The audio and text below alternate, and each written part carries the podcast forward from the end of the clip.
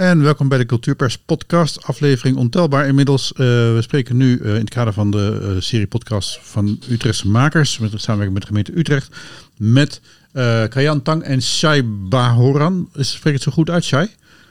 Ja hoor. Oké. En jullie zijn samen de kern van Illusionary Rockers Company.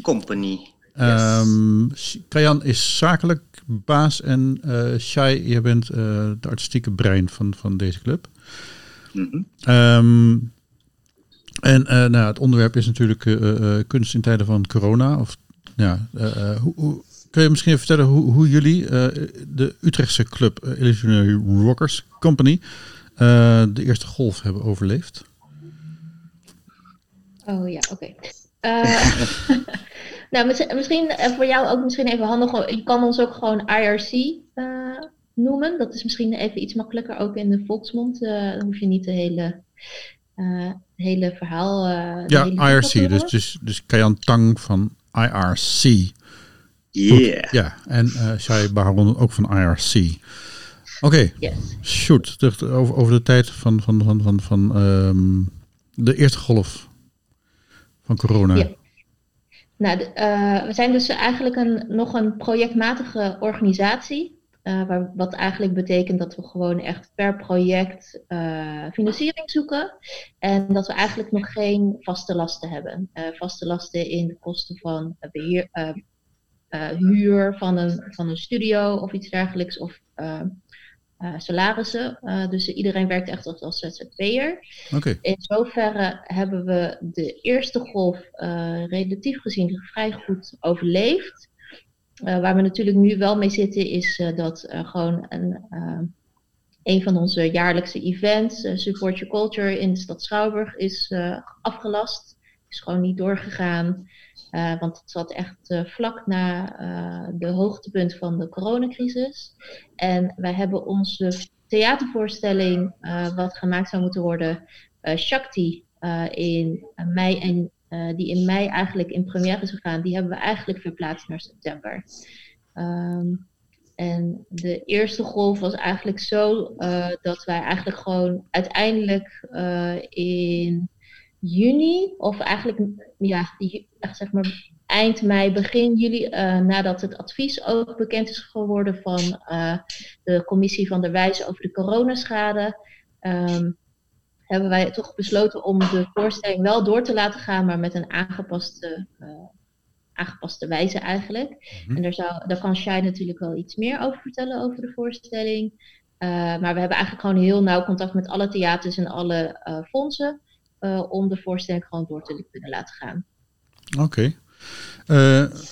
Hoe doe je dat? Want jullie zijn een hip-hop urban. Urban is tegenwoordig een verzamelterm die ook weer aan kritiek blootstaat, geloof ik, omdat het een soort verzamelvat voor alles is. Hoe kan je dit corona-proof doen? Hoe kan je dit... Ja, dat is die voor mij een beetje ontdekken. Tenminste, de voorstelling die er aankomt, Shakti. De repetities moeten nog beginnen.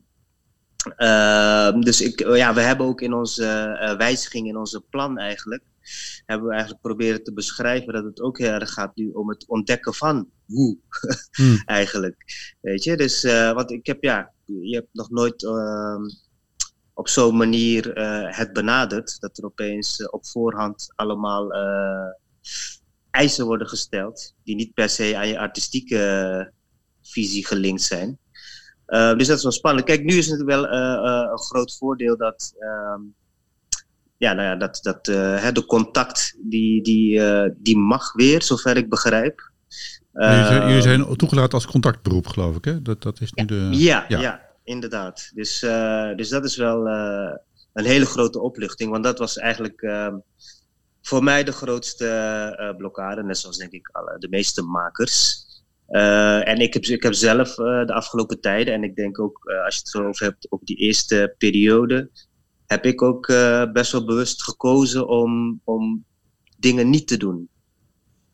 Omdat ik het, ik vond het toch te lastig om ja, met al die restricties te gaan werken eigenlijk. Dat is, gaat dan zo tegen je artistieke in, als het ware. Mm-hmm. Wat doe je dan bijvoorbeeld niet? Nou ja, kijk, er zijn, ik heb in heel veel van die Zoom-meetings gezeten met verschillende makers en companies, waarin er vooral in het begin toen het alarm sloeg heel erg ging om ja, en hoe nu en wat nu en gaan we nu online verder en nou, dan heb je gezien dat nu eigenlijk heel veel partijen die zijn online eigenlijk aan de slag gegaan.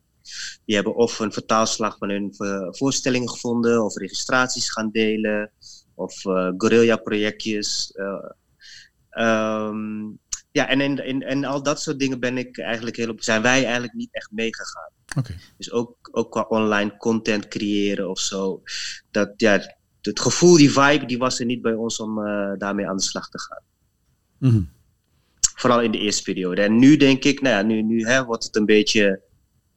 ik wou bijna zeggen het nieuwe normaal, maar je weet nu een beetje waar je mee te maken hebt. Dus nu, en je ziet de mensen om je heen, hoe iedereen het aanpakt. En het wordt nu toch ook wel tijd dat we zelf ook weer in beweging komen natuurlijk. Ja. Er kwam even een testbeeld in van jullie, geloof ik, maar dat is alweer goed. Iemand belt mij. Oh, dat is het. Ja, dat zijn de bekende ongemakken van de Zoom-calls. Hey, ben je nog in beeld, Shai? Ja. Ja, ik ben er, ja. Ja, nee, is goed. Dan voordat er daar opeens een derde bij komt. Hey, maar dus die keuze om dat niet online dingen te gaan doen, dat was voor jou ook wel een bewust ding. Kan je daar nog iets meer over vertellen waarom dat precies jou tegenstond? Ik denk een van de hoofdredenen was omdat het een soort van de hoofdvorm is geworden waarin iedereen zijn uiting doet. Dus qua dag had ik alsof nu voelde ik me dan de zoveelste die dan ook een online filmpje gaat maken. Of ook een online challenge eruit gaat gooien. Of een voorstellingregistratie erop te zetten. Nou, we weten denk ik allemaal dat een registratie van een voorstelling... Ja, dat is zo moeilijk om te tasten wat nou de echte essentie van die voorstelling is. Behalve het visuele, wat je dan wel nog meekrijgt. Dus dat was denk ik een beetje een van de main reasons van mij om daar niet in mee te gaan. Dat ik het gevoel had van dan ben ik de zoveelste. Eigenlijk was dat in de basis mijn eerste gevoel. Ja. Ja, ik vind het op zich, want ik kwam ook een beetje om in het online aanbod, eerlijk gezegd. Ik bedoel, dan moest ik dat er opeens allemaal bij gaan doen. Dat was voor mij ook een beetje overdreven. En nu dan, zeg maar, in september gaan jullie toch spelen nu. En ook in zalen waar het publiek ver uit elkaar zit. Jullie mogen elkaar wel aanraken, maar hoe ver zijn de gedachten al? Hoe ver zijn de gedachten al? In welk opzicht? Nou, hoe je dat gaat doen. Want streetdance, wat jullie doen, hip-hop, dat is natuurlijk toch een vrij fysieke aangelegenheid, waar ook, zeg maar, het publiek redelijk intens bij betrokken is. Ja. Yeah. Dat wordt natuurlijk anders nu het publiek in ieder geval veel meer op afstand moet zitten. Ik denk ja en nee. Kijk, als het zou gaan om de competitievorm of de evenementenvormen, dan vind ik zeker dat je gelijk hebt dat het lastig is. Maar de vertaalslag in het theater is natuurlijk, althans de voorstellingen die ik maak... Mm-hmm. Daarin is er niet een publieksparticipatie of dat soort vormen gebruik ik helemaal. Het is toch wel een klassieke vorm van publiek aan één zijde en de performance en het geheel, het stuk aan de andere kant. Dus in dat opzicht denk ik van je zult te maken hebben denk ik met minder energie in de ruimte, als ik het maar zo moet verwoorden natuurlijk, want je hebt gewoon veel minder publiek in de space. Dus dat zal vast en zeker wel een effect hebben natuurlijk. Of je voor een volle zaal staat. Ook al is het een kleine zaal. Maar als die vol zit, ja, dat is toch heel anders dan als je er nu 20 à 30 man hebt zitten. En nu gaan we natuurlijk al volgens mij naar de 100 toe inmiddels. Ja, wat. Nou ja, ik denk met die gedachte heb ik het idee dat we in principe gewoon een voorstelling kunnen gaan draaien zoals we hem zouden draaien. Oké. Nou, dat klinkt goed. Even, om eventjes terug te komen op de eerste golf. Jullie, er gebeurt nu van alles bij jou in de zaal, geloof ik. Maar, dit is nog de kleinste. Ja, ik pak je uit. Ja. Dus je bevindt je op dit moment in het Maastheater in Rotterdam. Van Maastheater en Dans. Waar vroeger het OT zat, geloof ik. Maar dat is weer voor de oude lullen onder ons inmiddels. Geen idee. Ik weet het ook nog hoor.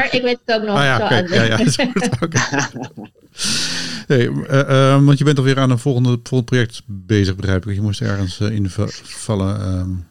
Ja, ik ben op het moment bij Maas Podium dus inderdaad. En ik coach een maker, Ramses Rafaela. En die maakt eigenlijk een duet, een kindervoorstelling. En ik coach die jongens. En, maar vandaag had ik eigenlijk helemaal geen repetitie staan. Maar wat een goede coach doet, hè, als er hulp wordt gevraagd, dan springen we bij. Dus vandaar deze geïmproviseerde ruimte. Ja, oké. Hey,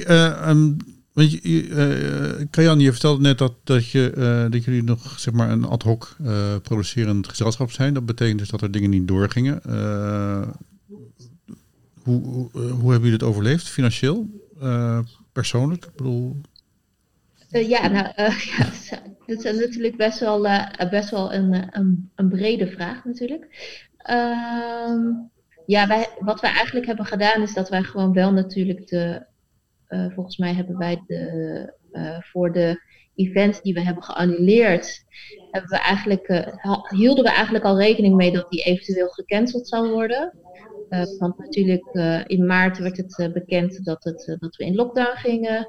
En de event zou in mei zijn. We hadden natuurlijk wel heel erg al een soort van hoop gehouden van dat het wel zou kunnen plaatsvinden. Maar toch wel een soort van realistische blik gehouden. Dus we hebben echt wel... Voornamelijk onze manuren hebben we echt in beperking gehouden eigenlijk. En de kosten die gemaakt zijn, die kunnen we gelukkig wel nog betalen. Dus dat is heel fijn. Door de regelingen die de overheid zeg maar heeft aangeboden. Dus dat is prettig. En voor de mensen die zeg maar bij ons gewoon als crew... lid zijn of gewoon net als wij. Weet je, wij zitten gewoon heel veel... Wat wij doen is gewoon heel vaak gewoon voor de liefde, zeg maar. Gewoon omdat we echt hart voor de zaak hebben. En dat is gewoon heel anders dan als je structureel gefinancierd wordt. En je krijgt gewoon een salaris einde van de maand. En ook al doe je het, maar dan je krijgt het toch wel geld. En dat is toch een beetje het lastige van een projectmatige organisatie.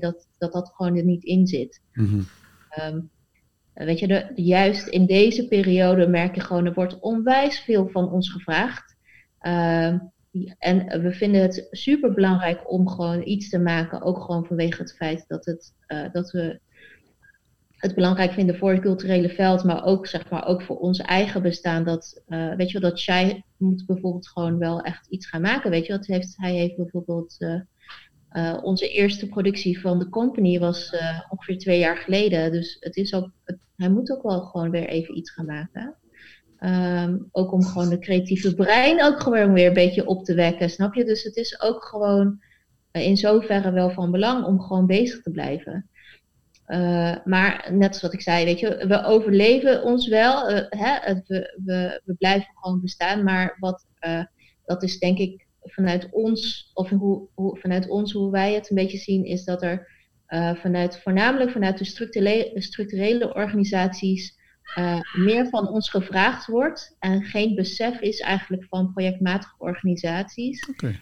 Wij het echt doen voor niks. Wij krijgen echt €0 daarvoor. Dus elke vergadering die gevraagd wordt, dat is echt... weet je wel, omdat wij gewoon in het bedrijf geloven en omdat we echt de toekomst erin zien. En er staat geen euro er tegenover, snap je? Dus dat is wel echt een punt wat wel echt belangrijk is. Ja. Ja, ergens zo. Ik bedoel, ik ben natuurlijk ook een zelfstandige, grotendeels. Ja. Dus daar, maar inderdaad, van als je met andere organisaties waar mensen gewoon loondienst zijn moet vergaderen, dan zijn zij betaald en jij niet. Dat is inderdaad een lastige situatie. Ja, maar ook echt simpele dingen van, wie kan er notuleren? Ja, kijk, ik ga dat niet mezelf opgeven om te notuleren. Want dat betekent dat ik en moet opletten en moet schrijven en vervolgens. Ja, ik denk dus, ja, sorry, laat het maar iemand doen die dan vervolgens wel in loondienst is. Ja, zo simpel is het. Ja, dat is een heel grappig detail eigenlijk. En wat volgens mij nog nooit zo in de situatie heb gehoord. Maar het is eigenlijk wel best wel een belangrijk detail. Shai, voor jou, je bent enorm in de prijs gevallen na je verschijnen aan het firmament van de Urban Dance. Hoe moeilijk is het dan? Het is altijd, zeg maar, de rebound, het opnieuw opstarten na zo'n enorme prijzenregen is best eng volgens mij. Hoe drukt dat op je? Is dat een soort verantwoordelijkheid? Zo ervaar ik het gelukkig niet. Ik begrijp heel goed wat je zegt, maar ik ervaar het niet zo.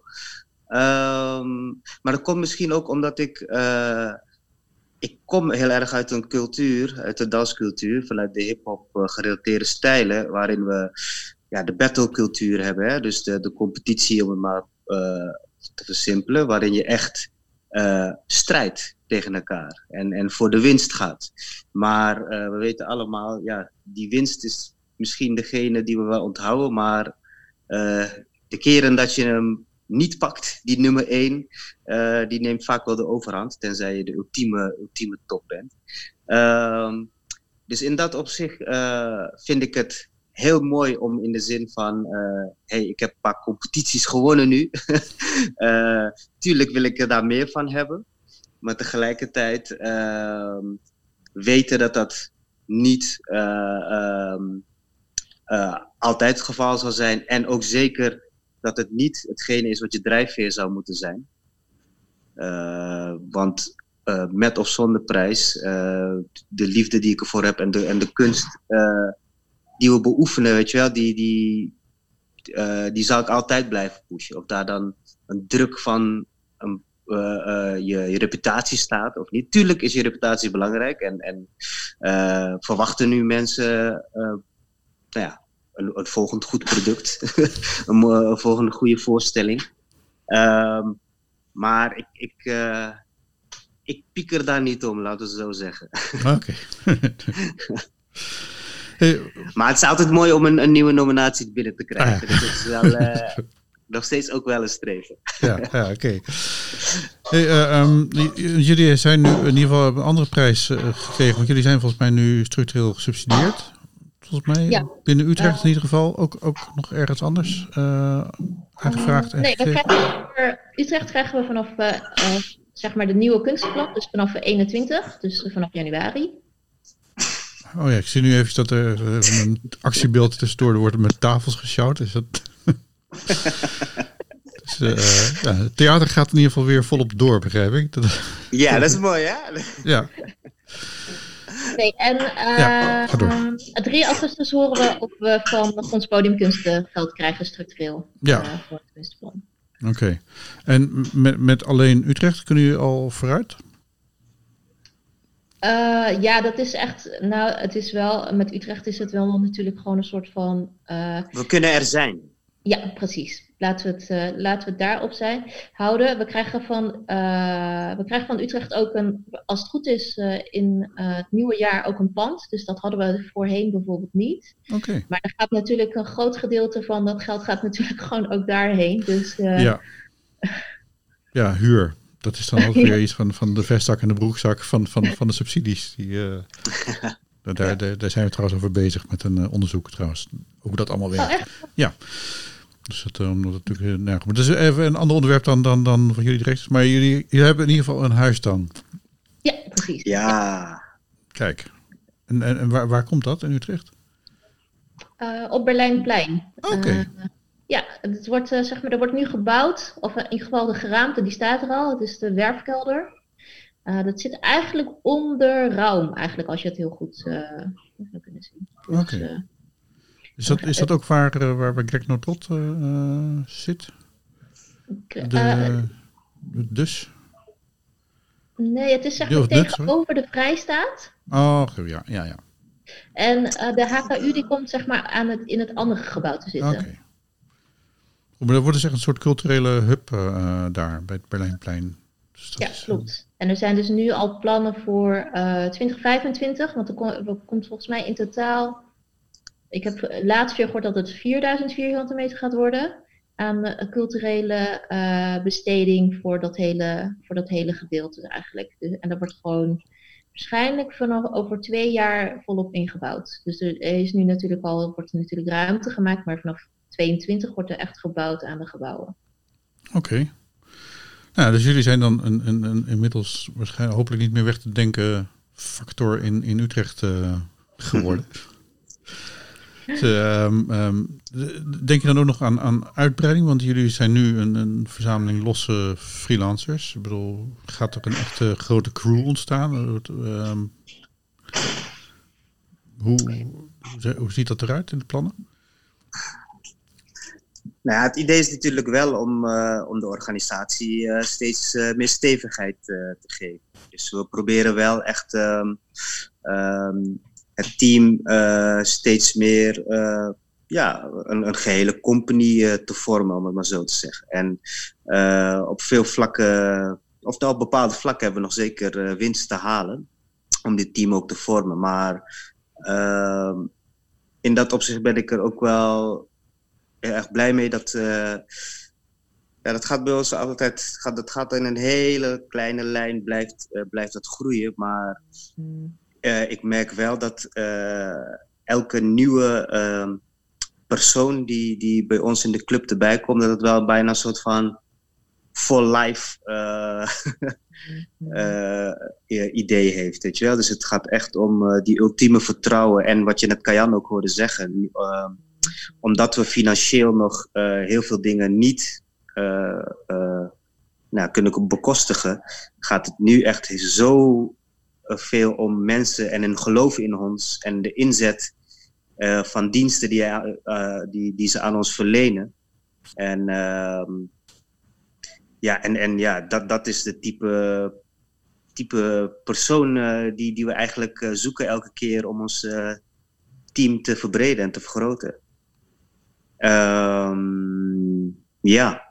Kan ik er nog meer over zeggen? Ja. Nee, ik denk dat Shai het heel goed heeft verwoord. Ja. Oké. Hey, dan gaan we langzaam maar zeker naar een soort van afronding toe. Ik ben erg benieuwd naar het project in september.